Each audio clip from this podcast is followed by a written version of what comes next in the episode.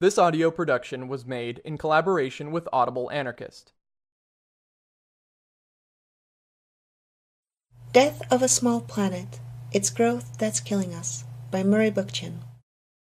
We tend to think of environmental catastrophes, such as the recent Exxon Valdez oil spill disaster in the Bay of Alaska, as accidents, isolated phenomena that erupt without notice or warning.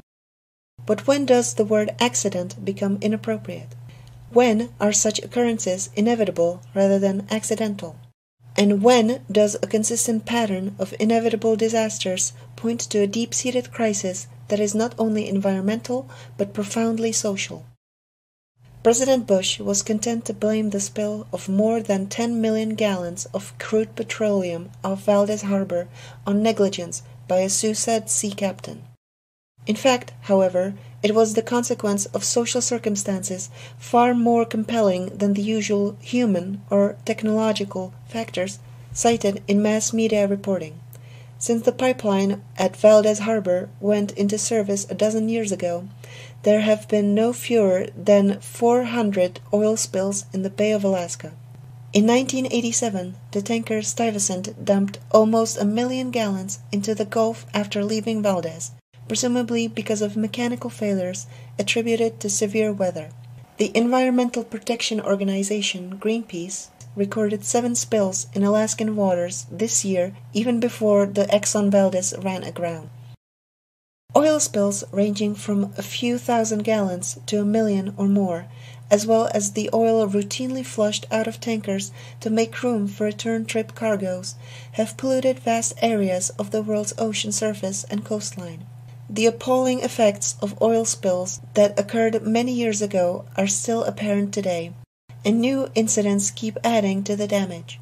The widely publicized 10,000 gallon spill that mysteriously polluted the coastal areas of two Hawaiian islands a week after the Exxon Valdez ran aground was more than matched by the little publicized 117,000 gallons that the Exxon Houston dumped off another Hawaiian coastal area some three weeks before the Valdez spill.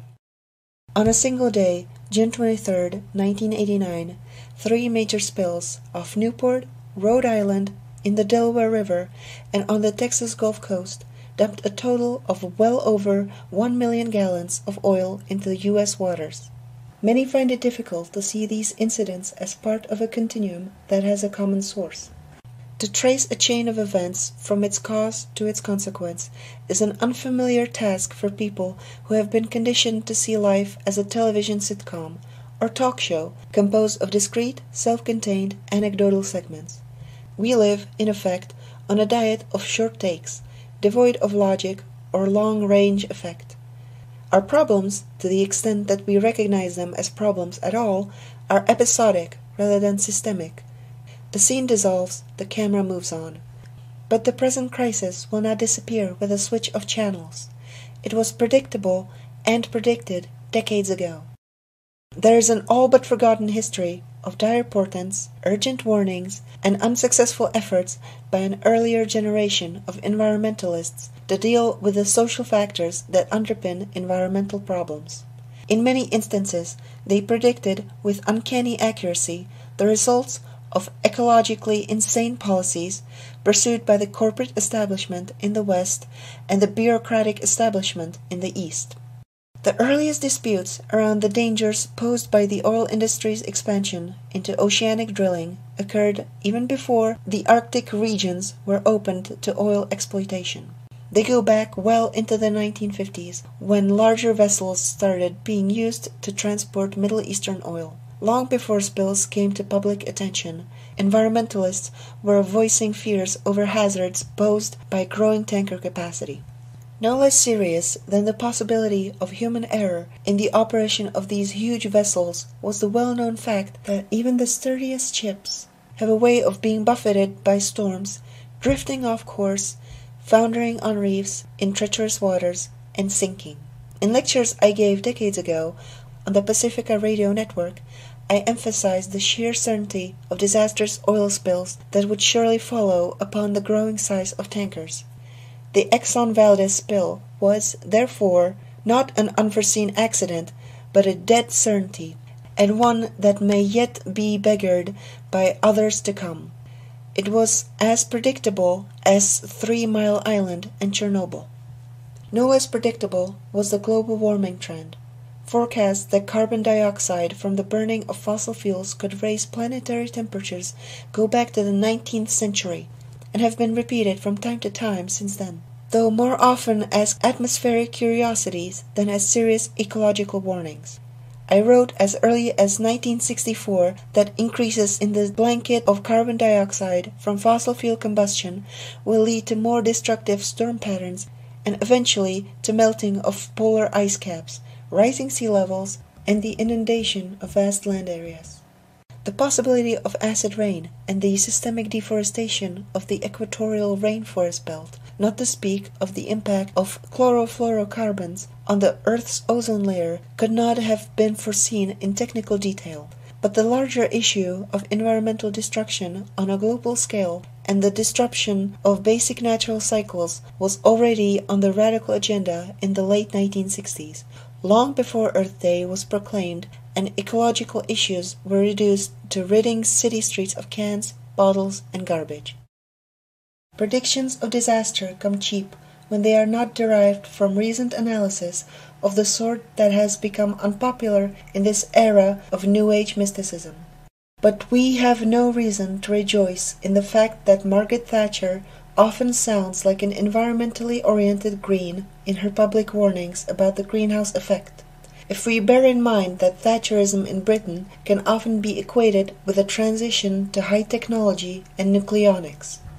Nor would it be particularly encouraging to learn that Mikhail Gorbachev is prepared to follow Thatcher in phasing out the older Rust Belt industries and their fossil fuel energy in the aftermath of Chernobyl and earlier possibly worse nuclear events we haven't yet heard much about. If solutions to the greenhouse effect create potentially more disastrous problems, like the proliferation of clean nuclear power and its long lived radioactive debris, the world may be worse off as a result of this new kind of environmental thinking. Attempts by President Bush to join this chorus by revising the Clean Air Act to reduce high ozone levels cancer causing pollutants, and other toxic substances have earned almost as much criticism as praise. The effects of Bush's proposals, which are modest enough if we bear in mind the appalling magnitude of the environmental crisis, will not be fully felt until the first decade of the next century. Understandably, that has aroused the ire of environmentalists. Moreover, for Bush to leave the execution of his plan to industry is to guarantee that the costs of pollution control technology will be passed on, with some extras, to the consumer, and that many of the proposals will be honored in the breach. What environmentalists must emphasize is that the global ecological crisis is systemic, not simply the product of random mishaps. If the Exxon Valdez disaster is treated merely as an accident, as were Chernobyl and Three Mile Island, we will have deflected public attention from a social crisis of historic proportions. We do not simply live in a world of problems, but in a highly problematical world, an inherently anti ecological society. This anti ecological world will not be healed by acts of statesmanship or passage of piecemeal legislation. It is a world that is direly in need of far reaching structural change. Perhaps the most obvious of our systemic problems is uncontrollable growth. I use the word uncontrollable advisedly in preference to uncontrolled. The growth of which I speak is not humanity's colonization of the planet over millennia of history. It is rather an inexorable material reality that is unique to our era, namely, that unlimited economic growth is assumed to be evidence of human progress. We have taken this notion so much for granted over the past few generations that it is as immutably fixed in our consciousness as the sanctity of property itself. Growth is, in fact, almost synonymous with the market economy that prevails today. That fact finds its clearest expression in the marketplace maxim, grow or die. We live in a competitive world in which rivalry is a law of economic life. Profit, a social as well as personal desideratum, limit or restraint, an archaism, and the commodity, a substitute for the traditional medium for establishing economic relationships, namely the gift. It is not enough, however, to blame our environmental problems on the obsession with growth. A system of deeply entrenched structures, of which growth is merely a surface manifestation, makes up our society. These structures arc beyond moral control, much as the flow of adrenaline is beyond the control of a frightened creature. This system has, in effect, the commanding quality of natural law. In a national or international market society, be it one of the corporate kind found in the West or the bureaucratic kind found in the East, competition itself generates need for growth. Growth is each enterprise's defense against the threat of absorption by a rival. Moral issues have no bearing on this compelling adversarial relationship. To the extent that a market economy becomes so persuasive that it turns society into a marketplace, a vast shopping mall, it dictates the moral parameters of human life, and makes growth synonymous with personal as well as social progress.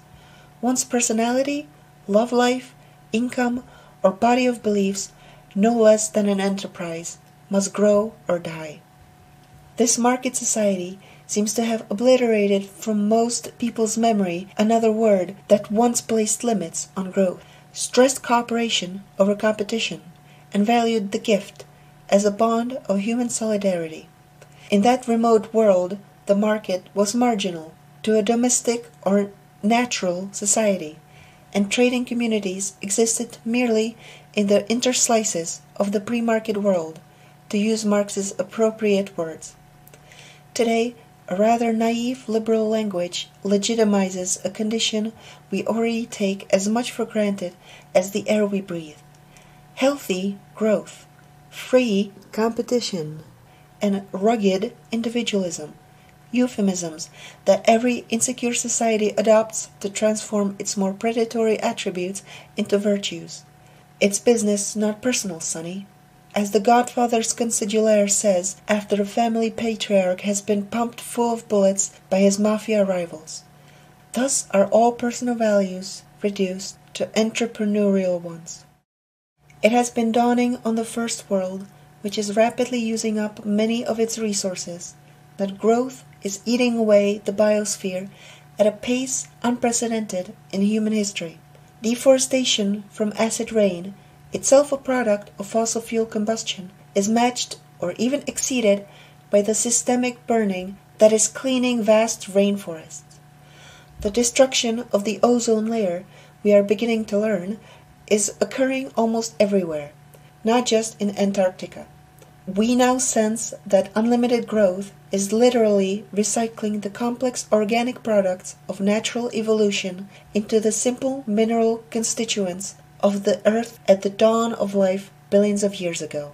Soil that was in the making for millennia is being turned into sand. Richly forested regions filled with complex life forms are being reduced to barren moonscapes. Rivers, lakes, and even vast oceanic regions are becoming noxious and lethal sewers. Radionuclides, together with an endless and ever increasing array of toxicants, are invading the air we breathe, the water we drink, and almost every food item on the dinner table. Not even sealed, air conditioned, and sanitized offices are immune to this poisonous deluge. Growth is only the most immediate cause of this pushing back of the evolutionary clock to a more primordial and mineralized world, and calling for limits to growth is merely the first step towards bringing the magnitude of our environmental problems under public purview. Unless growth is traced to its basic source, competition in a grow or die market society, the demand for controlling growth is meaningless as well as unattainable. We can no more arrest growth while leaving the market intact than we can arrest egoism while leaving rivalry intact. In this hidden world of cause and effect, the environmental movement, and the public stand at a crossroads. Is growth a product of consumerism? The most socially acceptable and socially neutral explanation that we usually encounter in discussions of environmental deterioration?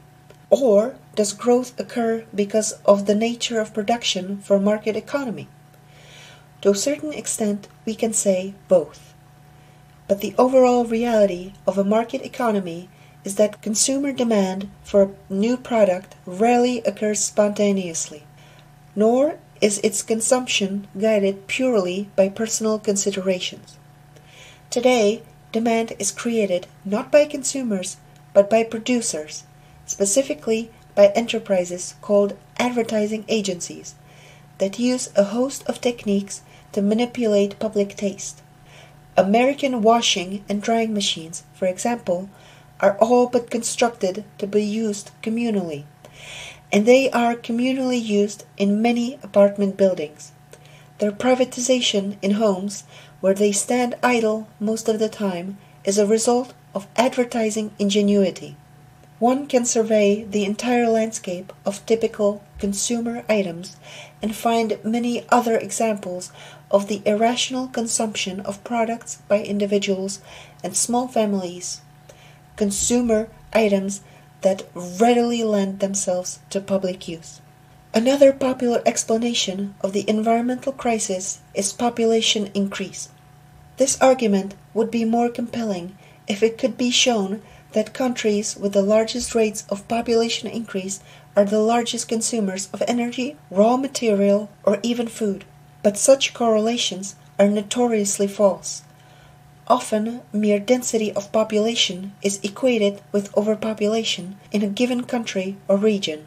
Such arguments, commonly cynical in their use of graphics, scenes of congested New York City streets, and subway stations during rush hours, for example, hardly deserve serious notice. We have yet to determine how many people the planet can sustain without complete ecological disruption. The data are far from conclusive, but they are surely highly biased, generally along economic, racial, and social lines. Demography is far from a science. Out it is a notorious political weapon whose abuse has disastrously claimed the lives of millions over the course of the century. Finally, industrial society, to use a genteel euphemism for capitalism, has also become an easy explanation for the environmental ills that afflict our time. But a blissful ignorance clouds the fact that several centuries ago much of England's forest land, including Robin Hood's legendary haunts, was deforested by the crude access of rural proletarians to produce charcoal for a technologically simple metallurgical economy and to clear land for profitable sheep runs. This occurred long before the Industrial Revolution. Technology may magnify a problem or even accelerate its effects, but with or without technological imagination, to use Jacques Ellul's expression, rarely does it produce the problem itself. Indeed, the rationalization of work by means of assembly line techniques goes back to such patently pre industrial societies as the pyramid builders of ancient Egypt, who developed a vast human machine to build temples and mausoleums. To take growth out of its proper social context is to distort and privatize the problem. It is inaccurate and unfair to coerce people into believing that they are personally responsible for present day ecological dangers because they consume too much or proliferate too readily. This privatization of the environmental crisis, like New Age cults that focus on personal problems rather than on social dislocations, has reduced many environmental movements to utter ineffectiveness and threatens to diminish their credibility with the public. If simple living and militant recycling are the main solutions to the environmental crisis, the crisis will certainly continue and intensify. Ironically, many ordinary people and their families cannot afford to live simply. It is a demeaning enterprise when one considers the costliness of simple, handcrafted artifacts and the exorbitant price of organic and recycled goods. Moreover, what the production end of the environmental crisis cannot sell to the consumption end, it will certainly sell to the military. General Electric enjoys considerable eminence not only for its refrigerators but also for its Gatling guns. This shadowy side of the environmental problem, military production, can only be ignored by attaining an ecological airheadedness so vacacious as to defy description. Public concern for the environment cannot be addressed by placing the blame on growth without spelling out the causes of growth. Nor can an explanation be exhausted by citing consumerism while ignoring the sinister role played by rival producers in shaping public taste and guiding public purchasing power. Aside from the costs involved, most people, quite rightly, do not want to live simply. They do not want to diminish their freedom to travel or their access to culture or to scale down needs that often serve to enrich human personality and sensitivity. Rambunctious as certain radical environmentalist slogans like Back to the Pleistocene, a slogan of the Earth First group, may sound, they are no less degrading and depersonalizing than the technocratic utopias issued by H. G. Wells early in this century. It will take a high degree of sensitivity and reflection, attributes that are fostered by the consumption of such items as books, artworks, and music, to gain an understanding of what one ultimately needs and does not need to be a truly fulfilled person. Without such people in sufficient numbers to challenge the destruction of the planet, the environmental movement will be as superficial in the future as it is ineffectual today. The issue of growth, then, can be used either to deliver us over to banalities about our consumption patterns and technocratic passion for gadgetry. Buddhism, I note, has not rendered Japan less technocratic than the United States or to guide public thinking to the basic issues that bring the social sources of the ecological crisis into clear focus. In Vermont, for example, Left Greens, who are seeking to radicalize the state's rather tepid environmental movement, have followed the logic of diminished growth along challenging and useful lines in their demand for a year long moratorium on growth and a public discussion of vital needs, they have made it possible to ask key questions about the problems raised by growth control. By what criteria are we to determine what constitutes needless growth, for example, and what is needed growth? Who will make this decision?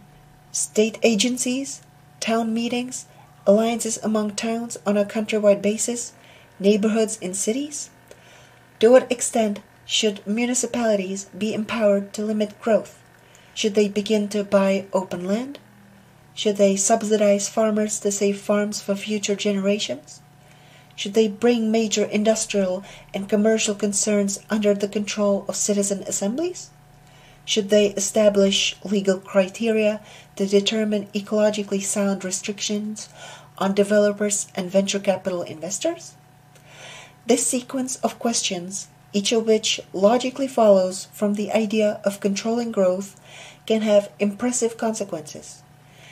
It has forced people in Vermont communities to think through the nature of their priorities growth or decent environment, centralized or local power, community alliances or bureaucratic agencies, the exploitative use of property that involves the public welfare or the communal control of such property? A number of Vermont towns have challenged the right of the state government in Montpelier to disregard the demands of citizens and town meetings to inhibit growth, indeed, to ignore their attempts to determine their own destiny. New Age environmentalism and conventional environmentalism that place limits on serious, in depth ecological thinking have been increasingly replaced by social ecology that explores the economic and institutional factors that enter into the environmental crisis. In the context of this more mature discourse, the Valdez oil spill is no longer seen as an Alaskan matter, an episode in the geography of pollution. Rather, it is recognized as a social act that raises such accidents to the level of systemic problems, rooted not in consumerism, technological advance, and population growth, but in an irrational system of production, an abuse of technology by a grow or die economy, and the demographics of poverty and wealth. Ecological dislocation cannot be separated from social dislocations. The social roots of our environmental problems cannot remain hidden without trivializing the crisis itself and thwarting its resolution. This has been a production of Audible Anarchist. You can find more Audible Anarchist on YouTube.